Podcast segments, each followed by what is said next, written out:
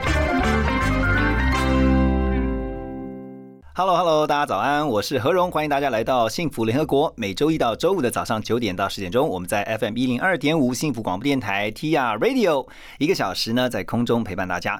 我常觉得在台湾呢，真的是非常幸福的哈，不管生活在这边或是工作在这边，那幸福到呢，很多的外国朋友哈也。这个就把这边当成家了，不管是娶到台湾人，或者是嫁来台湾哦，就把这边当成他们的第二个家，甚至已经当成第一个家。今天我们特别邀请来的来宾呢，就是其中之一，而且他在网络上非常的有名啊，大家都要抢着跟他学韩语。一起来欢迎我们今天的来宾王志军老师，Hello，哎，大家好，大家好。我刚刚看那个王志军老师，我就跟他聊天说，王志军这个名字。很台，很中文，是，我就问说，这个应该不是你原来的名字啊？就真的不，真的不是你改名过，对不对？对，改过，改过。对啊，原来叫什么名字？哎，这个这个讲旧名字，怕以前黑历史都被挖出来。对，不，你刚刚讲的那个很好笑诶，先来讲一下，你叫王什么？王王太英啊。嗯，对，太英就很像韩国人的名字，泰就是那个太平天国泰嘛，对，泰山的泰，哦哦，泰山的泰，OK，然后呢，英是英是有一个玉字边的玉字旁，在一个英雄的英。雄的英，这看起来像女生的名字，哎，对对对对，就是就是因为这样，然后呢，对，所以才想说可以换一下，所以是姐姐叫你改的吗？对，其实是是因为我姐姐她先来台湾生活一段时间，然后她自己她自己本来也是一个取韩国名字，当然嘛，本来是个韩国名字，然后她觉得。他因为受到台湾的一些什么命姓名学啊，还有八字的这些影响中，他得知说，哦，原来一个名字会影响一个人的命运啊。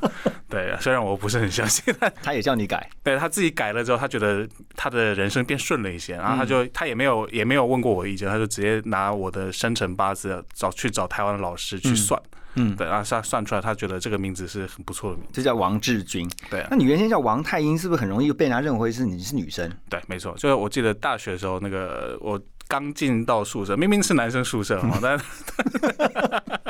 但是他我的信信箱上面就写着我王太英三个字嘛，所以那时候一直有有男同学们来敲门。那是想是想认识韩国那个女生是？他们以为说哦，就是有个什么学校不小心就把来自韩国的女孩子美少女就放进了男生宿舍，她就一进来看到看到我就失望，走掉。啊，所以姐姐还是对的，因为这样的话你会少掉很多的困扰。啊，确实确实确实。哎，不过我蛮好奇的，因为我们的王老师啊，其实他是从韩国到台湾来学中文的。嗯嗯。我现在很想知道你是怎么知道台湾的？哦，其实台湾其实也不是一个完全默默无名的了，尤其像以前韩国跟台湾交流蛮频繁的嘛。嗯，记得在我小时候，所谓的学中文，基本上都学繁体中文，都学台湾的这个中文，因为因为那时候冷战时期嘛，冷战时期它就是。台湾就被认为是自由中国，对不对？就是我们这边的中国，就跟韩国比较好的中国。然后那个对岸就是跟韩国不好的那个。那你们学中文就是学繁体的？哎，对对对，不是学简体中文，是学繁体。那时候的韩国人的观念里面，中国其实就是台湾。而且我我相信，应该你们以前小时候应该会用到什么 “Made in Taiwan” 的，哎，说产品也是来自台湾的制造。而且而且那时候其实台湾货是很受欢迎的嘛。哦 OK，那时候我记得表示品质不错的。对对对对，然后我记得国小时候，因为那时候的韩国比较穷。对，然后有一些家境不错的朋友呢，可能就是放假前来台湾玩，嗯，然后他带什么那个铅笔啊，台湾铅笔就是天使花纹、天使牌的，对，然后有香气的那个小天使，对不对？对，然后只要他们带那个，竟然是同个年代，我 好我好羡慕，但大家都看好羡慕，所以你那时候就对台湾有印象了，那是有点印象了。那你有想过有一天会到台湾来学中文吗？啊，我我自己那时候其实并没有特别想要来台湾念书了。OK，但是后来为什么会？有这样的一个机缘到台湾来哈，等一下我们继续来跟今天的来宾王志军老师来聊。那先来听一首歌曲呢，这对他来说呢也是非常有意义啊。这是陶喆的《飞机场的十点半》，但是为什么这首歌曲对他来说特别的 有意义？等一下继续聊。好，欢迎大家继续回到幸福联合国，早安，我是何荣。今天我们很开心邀请到在网络上啊超人气的韩语老师王志军老师。那刚刚提到呢，这个王老师呢。呃，这首歌曲是你的点歌啊，陶喆的《飞机场的十点半》，为什么特别选这首歌曲？是，那是我还不太熟台湾的时候，对，然后就刚好在韩国的广播节目听到一个韩国的蛮知名的歌手，他说他有翻唱这个陶喆的这首歌，嗯，对，然后他那就是有介绍说，哦，台湾这个音乐家很厉害啊，什么的，所以想说，哦。原来台湾有这么厉害的一首歌，让我对台湾的文化有点小小的好奇。这样，OK。然后刚刚王老师你有提到说，小时候其实对台湾有一些印象，嗯嗯啊，但是会决定要来台湾学中文，是听说是爸妈有鼓励你的？哎，对对对对对。其实这个这个可能有他表面的理由跟那个他背后的理由哦，表面的理由，表表面的理由是我爸觉得说，哦，就是未来是中文会是很大的语言呐。对，那因为其实他又认为说未来就是。中文跟英文的世界，对，所以他希望我可以把中文学好，所以就让让我来台湾，这是表面理由。OK，那那那背后的理由，背后理由是他没钱，在家里没钱。对，因为那时候我们家刚好经过那个亚洲金融风暴。亚洲金融风暴，韩国那时候很惨嘛，对对，所以我们家境也是就不是很好，嗯，对。那那时候我爸本来是想要说要我去美国念书，我因为深信不疑，我想说，哎，未来我应该是去美国念大学，对。但那时候家境就太多负债了，所以他不不太可能就送我去美国。所以来台湾念书学费比较便宜是吗？啊，便宜便宜便宜，然后便宜多少？比韩国也便宜，韩国的一半的价钱。哇，OK，就不管是公立或私立都是一半，都是一半，对。OK，但是因为我觉得你高中毕业，你要一个人到一个完全你应该是陌生的国家哈，你等于是一个人来。那时候姐姐已经在台湾了吗？那时候她已经回韩国了，毕业之后回韩国了。那你都一个人来，你等于是算是侨，虽然不是侨生了，就是外外国学生。对对对对。哦，那你这样，你你你都不会。就是想说，我是一个人到一个异地啊国家这样子，确实啊，确实蛮蛮蛮，那时候是蛮害怕的。就是只要看到中文我就害怕，然后讲中文我就觉得很可怕。哎，讲一个哎，这个就比较我爸妈可能也不太清楚的一个故事，就是？请说。有一次我就刚来台湾的时候，我住在树林的一个房子里面，那时候我的房间在十楼吧，嗯，对。然后我那时候钥匙不小心锁在房间里面，对，然后。这照理来说，遇到这种情况，你去找锁匠嘛，对不对？对。但我那时候害怕要讲中文，我觉得好可怕，而且我不知道锁匠怎么说。那时候都不会讲中文吗？会讲，就是有在韩国学，但是就是真的是非常非常烂的那种程度，所以所以我觉得很很可怕。那那怎么办？然后想说啊，刚好我的房间窗户没有关，然后我就从厨房的窗户。从外墙这样爬进了我哦，你想爬进房间？对，然后这过程还踩空了一下啊，好 危险哦！对啊，所以那时候我怕中文到，就宁可用这样的方式来进到房间，宁可冒着生命危险 也不去找锁匠。对啊，这这这是不良示范，大家不要这么做。就是对台湾朋友们很友善的，你用非常破烂的语言去跟他们沟通，他们会帮你。但是那时候我太害怕了，那时候太害怕。真的，你那时候真的可能对台湾的了解还没有那么深，对对，不知道说台湾人其实。非常的友善，真的都很乐于帮忙的。好，我们先听一首歌曲啊，这首歌曲也是呃今天的来宾王志军老师的点歌，而且是非常曾经非常红的一首歌曲，它是我的野蛮女友的电影主题曲《I Believe》。好，回到幸福联合国，今天在我们的现场是王志军老师。哎，刚刚听到这首《I Believe》啊，这个我相信大家都曾经耳熟能详哈。呃，听的都是韩语版，那时候我记得那个电影非常红，全智贤还有车太铉的。是是是。但是听说这个歌曲对你有阴影是？哎，对，非常非常深的阴影。对，为什么？因为那时候我来台湾的年代是二零零二年啊，然后是在韩国先上映半年或者一年之后，然后台湾这边才上映的，所以刚好我在韩国高中的时候就一直听到处都在播这首，然后听到反了，嗯，啊，结果来台湾，台湾正在红。所以台湾又在一直播，一直播，一直播，然后就听了两年多的这首歌。所以那个同学都会叫你一直要唱吗？对，而且因为那时候台湾朋友们对韩国比较陌生啊，对，所以那时候就好不容易有一个哦，野蛮女友正红，所以他们觉得印象很深刻。所以只要听到我说，哎，你是来自韩国，那你可不可以唱《I Believe》给我们听啊？我说天哪！对，所以早中晚只要认识一群新朋友，我都要唱。早中晚对三餐哦，对，就早上的上午班、下午班这样对，只差没有宵夜在唱。对对对，而且我听说你呃后来要打入同学那个小圈圈，是背一些什么周星驰电影的经典台词哦。哦哦，是是是是哦，真的。对对对，因为那时候就我对中文不熟之外，其实因为其实。跟朋友们讲话的时候有很多对，因为语言不通，对对对啊。那那些梗我让我实在不懂，就比如说他们就很喜欢讲小强小强，嗯，我说小强到底是什么？然后为什么就我以前学到那个蟑螂是蟑螂啊？为什么叫做小强？结果呢？对，然后想说哦，原来后来才知道他们讲的一都是在讲周星驰的梗。对，所以我就花了一段时间，我为了跟朋友们熟，让他们更喜欢我，所以我就花了差不多一个月的时间吧，就是每天下课后回到宿舍一直看周星驰的电影。对，那那一阵子有个叫 PP Stream 的，我不知道。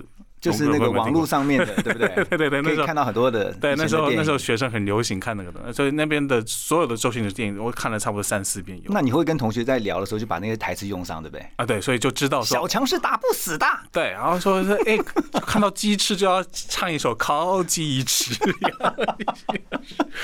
哎，这样子很容易就融入同学。哎，对对对对，什么哎说还我票票圈之类的。哎，我知道你到现在印象还都很深刻啊。对，只要看到。看到有朋友就长得觉得哎有趣呢，就这样哎你长得好像如花之类的。那你那那你，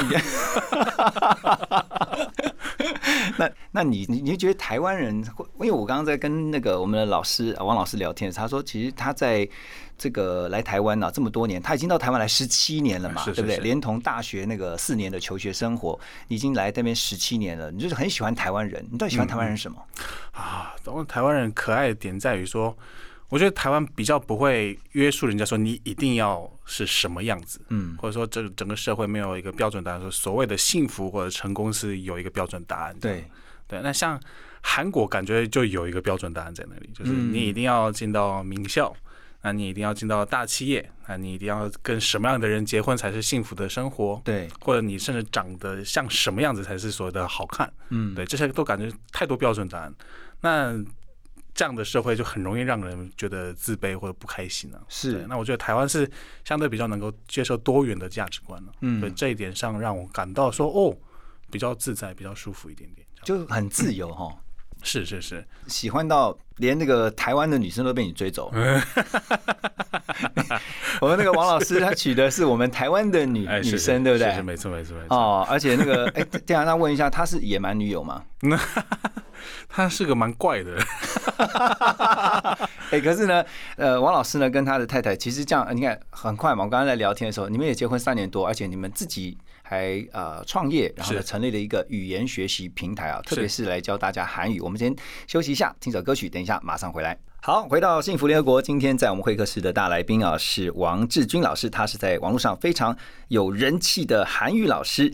那现在呢，跟他的太太刚刚提到你们自己创业，嗯，然后成立了一个扎拉这个韩语学习平台。哎，不过在什么语言都有了，现在什么哦，什么都有。OK，好，那我们在聊你的创业故事之前呢，我们要先告诉大家，因为听众朋友不知道是说刚呃有听到嘛，就是王老师呢到台湾来学中文，然后你学完中文之后，你其实是回到韩国，哎，对，你。是先回去工作的，是是是，而且还进到大企业哈没错没错。因为中文学好了以后，进到大企业当那个总裁的中文翻译。对，可是为什么那个工作应该很好？哎，在韩国要找工作很不容易耶。确实了，就是这个我的那个工作应该是蛮标准的韩国人认为的标准答案吧？羡慕，对对对，而且很羡慕在大企业嘛，而且是在总裁就是地位这么高的人旁边做事，那就感觉是个很厉害的工作。这样，嗯，但是为什么你会离开呢？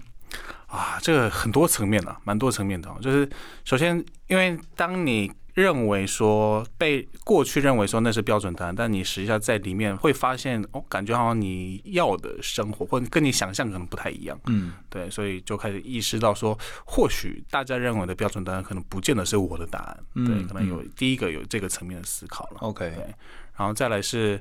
呃，韩国，因为毕竟我在韩国生活长久下来，从小到大很习惯韩国的文化。但是因为来台湾四年之后啊，嗯，因为体验到了台湾的自由和那个对多元文化的尊重，你被台化了，哎，对，这 个这一时让我在韩国不太习惯了，很不适应哦。对，举例来说，我讲一个非常非常有趣的故事，像韩国很重视辈分嘛，就是学长学弟这种观念很重，连韩剧里面那个喝酒都要哎，没错没错没错，这个观念非常非常重，所以只要差个一岁，就是差非常非常多的一个地位，要用敬语，没错没错。嗯。然后我但是大学的时候，我住的宿舍刚好三个学长就。同寝室的学生都是研究生啊，那所以他们年纪跟我差很多，嗯，所以在韩国照理来说，这个哇，那我应该你要叫他像歌像奴隶一样，你要叫他叫哥哈，向向对，男男生讲向，我爸是女生在讲，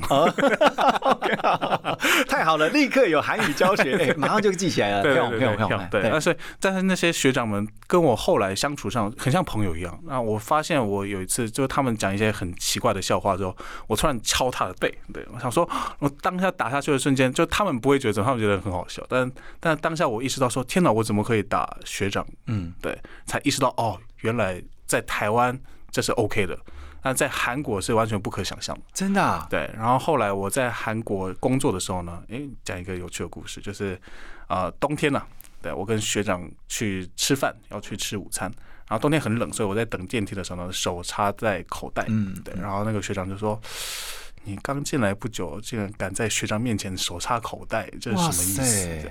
他们的辈分观念这么重？哎，对对对对对，所以就是在学长面前，就是你一定要非常恭敬的，就是手这样。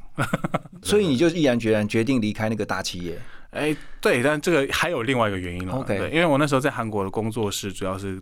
帮总裁建立跟中国官方的关系，所以很常接触到大陆官员，像比如说什么北京市的市长啊，对对，还有什么大连市长，还有那个大使啊之类的，很常接触他们。嗯，他那时候他们，我以前在台湾生活时，很常听到台湾媒体报道大陆对台湾的外交打压。嗯嗯，那我那时候其实不太相信，因为我以我的过去的认知就是说，哎，台湾大陆不是同一个。国家嘛，只是现在目前暂时分离的状态，怎么可能大家一起明明是同一国，怎么会互相打压呢？应该是媒体在乱报道，因为我也很常。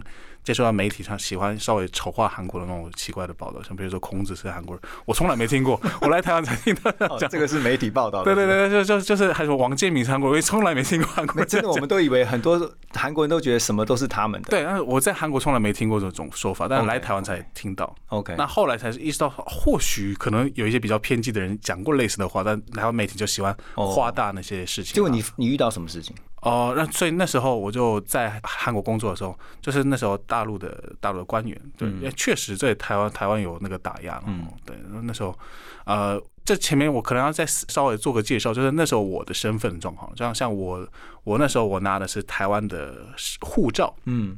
对，因为我我的身份比较特别的，因为我有有一些华人的血统在里面，所以我的身份上其实我是有拿台湾护照。嗯，那那时候那大陆的那个大使，哎，那时候应该他是总领事。嗯，对，总领事就是他听到有一个。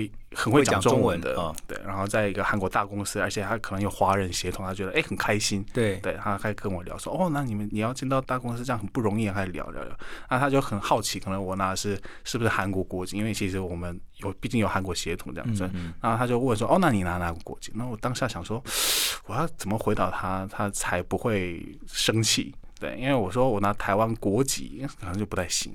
我想说，那我不要讲到国籍好了。那我说我拿台湾的护照好。对，对我也没有讲到国籍嘛。对，但当下他还是很生气。他说这世界上没有台湾护照这种东西。哇！那我我当下也血气方刚。我二十那时候二十二岁二三，血气方刚。我我就有点灰着说，那我要说什么？OK OK。那我就稍微回呛了一下他啊，他他有点支支吾吾。你你你你你要说的是你拿那是台湾的证件。所以就是你说这个事情也是其中一个让你想要离开，然后到台湾来的原因。对，那时候就想说，哦，原来真的有对打压是真的。然后想说，哎，而且像我的身份的立场的话，其实我也没有什么特别说我是哪一国人。那甚至我我觉得我也是个韩国人，也是个。可能某个层面上跟祖先有关的，可能也有点中国人的身份，因为一些台湾人身份，我觉得这无所谓。但是他却对我这样小小老百姓都有这样的态度，想说啊，原来台湾媒体曾经报道的真的是存在的呢。嗯，所以一阵心酸，我觉得台湾人好可怜哦。嗯，对，如果我我都遇到这样的事情，那是不是台湾人在外面确实真的会很遇到很常遇到这种不合理的一些事情呢？所以哦，你真的是你紧张爱台湾。对，所以那时候毅然决然就想说，哎。如果大陆这样对台湾外交打压的，那我就来台湾当台湾的外交官好了。那时候，那我的想法很直觉是这样。好，我们要先休息一下啊。后来那个当外交官显然是没当成，对对 没当成，所以才创立了语言学习平台。可是我觉得这是一个什么样的一个机会下哈？等一下我们继续请教今天的来宾王志军老师。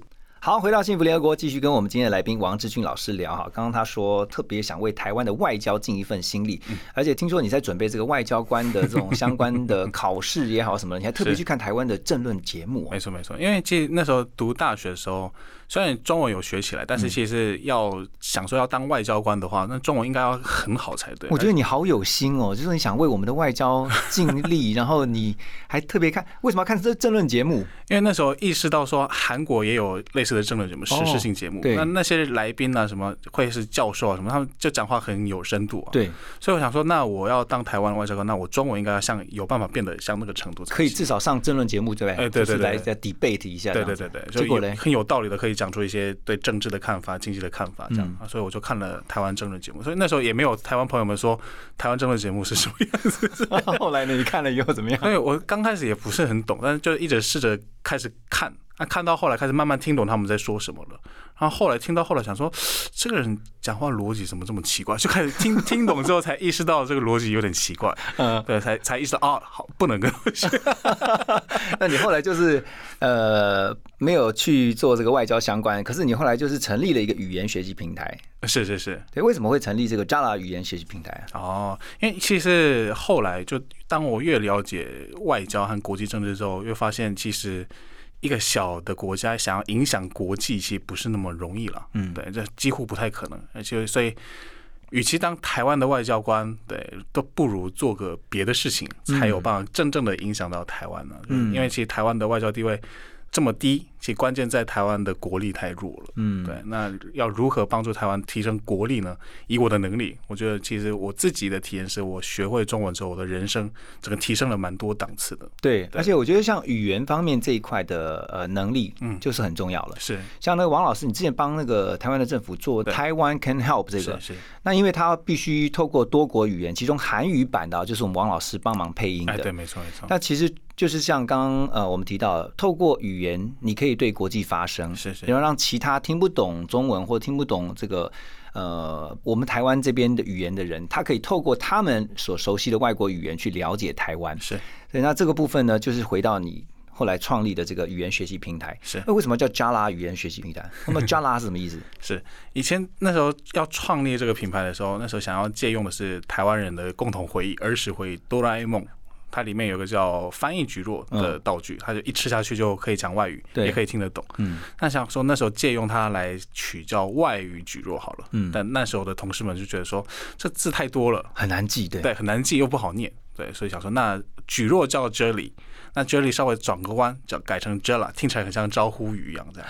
哦，原来是这样子来的。对对对对对那个是难，可是我我是有印象，就是很多的网红好像就是常常会跟他开场的那个招呼也是 Jella Jella。这个我就不太。还是我 荣哥荣哥特别跟我有缘，所以他就在哪里就只听过这个字。用，不要这样讲好吧？哎呦，哎，所以那创业，但是创业又是另外一回事啊，是对不对？就是，而且我觉得像这个王老师之前也出了一本书哈，而且我觉得很棒哎，你这个书名就立刻让人家会有印象啊。你说这个书名叫做《歌教的是韩语语感》，是这个是你想的书名是？对对。然后我看里面那个介绍啊，他特别强调哈，他说在我们的王老师呢，在台湾的这个韩语教学的自己超过十年以上，是，然后呢自称呢。韩语教学界的苏志燮了，然后他后面有有注明说自信度是一百啦，相似度是零。这这后面是同事加的了，那挂号是同事加的。可是这个就让人家印象很深刻，哎，是就立刻就会想，哇，这个是一个很有趣的韩语老师，而且听说你的韩语教学方式跟其他的很不一样。哎，我至于跟其他老师们有多不一样，我不是很清楚。但是其实我有一个理念是。我觉得学语言啊，就像我们从小到大学中文或者学自己的母语的过程一样，它应该就是融入在自己生活。对，那生活有一大块是我们自己会想要去使用它和接触它的领域，就是想办法要借用自己的兴趣领域来学习才行。对对，所以我尽可能想要把语言。在尤其叫韩文这一块，因为想学韩文的大部分人都对韩国文化有兴趣，就普遍是对韩国文化的兴趣开始促使他学习嘛。就想好让语言学习不要变得太枯燥，对，多利用他们的兴趣，然后把它转换成学习的动力，这样。对，我觉得看你的书就很想要翻，因为你的书名就写说语感，我想说什么是语感？好，等一下继续请我们王老师来告诉我们。是好，幸福联合国今天请到的是王志军老师啊，他是在网络上非常知名的这个韩语教学的王牌级的老师，而且刚刚提到你这个书名就是说韩语语感，什么是教的是韩语语感？语感是什么？是语感这个概念，当初要取这个名字的时候，就有出版社的那个。编辑的朋友们就觉得说语感这个感觉太模糊了，对，怕消费者一看到会不懂这是什么概念。可是我一看到我就觉得好好奇，什么叫语感？是语感是就像我们在讲母语的时候啊，其实也没有人告诉我说这时候该讲什么，但是你就是很自然就知道说哦，面对这样的人的时候，这个情境的时候，我该用这样的讲话方式。对，那对在另外一个情况，对面对不同人的时候，我可以用另外一种讲话方式。嗯，其实因为一句话它呈现方式有很多种。嗯，那你去需要必须要判断哪一种是符合现在这个情境来使用的。对，就是我们在学外语的时候，往往不会学到这个东西。就比如说我们在学英文的过程中，我相信台湾应该也一样，都是就是 How are you 或者 How do you do？对，就直接翻译这样子。对啊，像这种感觉像是一个标准答案一样，但你不是，就是我们面对。比如说教授讲话方式，面对朋友的讲话方式，面对呃陌生人的讲话方式，绝对是不一样的。嗯，对。那我希望大家在学韩文的时候，尤其韩文又分所谓的敬语和伴语啊，对，所以分的特别细哦。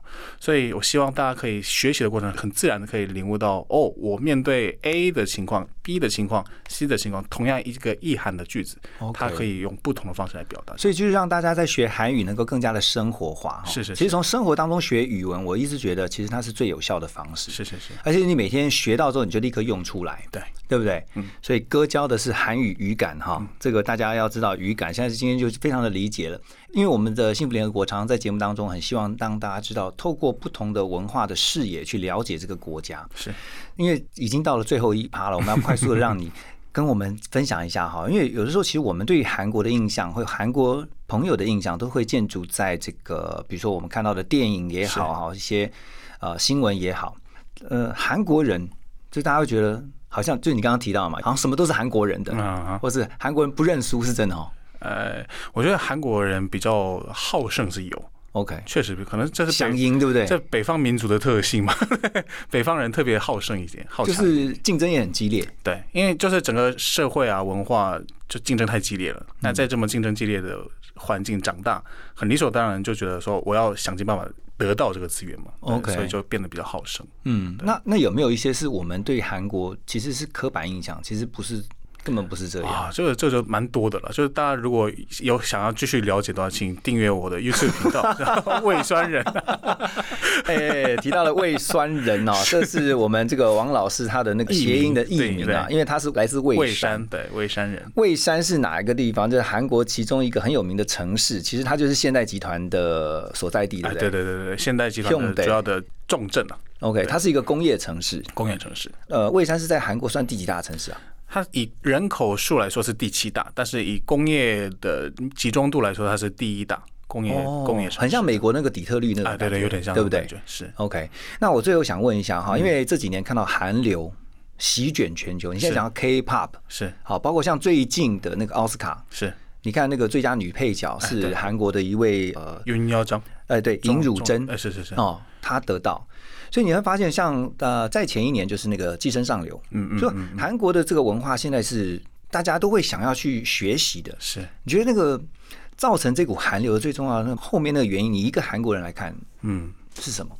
我觉得其实有很多了，就是一来是韩国人可能在从小到大的一种不如意嘛，就是我刚刚讲的，就是整个社会对个人的一些要求啊什么的，心里就很多纠结。那这个纠结。久了，那有些人是可能会选择去自杀，或者是可能选择不好的路，但是又有些人可能在这个过程中会有一些领悟了。对我觉得哲学思考就是在纠结中才会出现，也是因为这样，所以就韩国就出现一些可能比较有呃有影响力的那些导演啊，这些那他们就出现了，就可以透过他们的作品去呃引发更大的共鸣哈。对对，哎，最后我想请教今天我们的老师王志军老师哈，就是。你在台湾生活已经十七年了，是这么多年来，你觉得在台湾让你最幸福的事情是？哦，幸福的事情啊，我觉得就台湾人很可爱。就台湾人，台湾人感觉没有那么多有的没的坚持。对，就韩国是太多坚持。嗯，对，然后搞得整个社会的成员不是很快乐。嗯，对，但是台湾是相对比较少这些坚持，所以变得比较能够接受你跟我的想法不一样啊。虽然最近感觉也有点变得就比较极端一点，好像全球都有这个倾向，对，但跟韩国比还是比较。肯接受跟自己不同的意见和想法的感觉。哎，我发现你真的很了解台湾，不只是爱台湾，你很了解台湾。因为你刚刚讲到台湾有一个非常棒的特质，就是台湾人的包容。对对对，台湾人能够包容很多的不一样，嗯，很多的差异。即便你跟我不同，你有什么想法上和做法上的不同，但是我愿意能够来包容你。是，就那个容量是很大的。嗯嗯嗯。哦，好，今天非常的谢谢啊！我觉得这个一集实在是时间太短了，我觉得还是要有机会继续邀请我王志军老师来。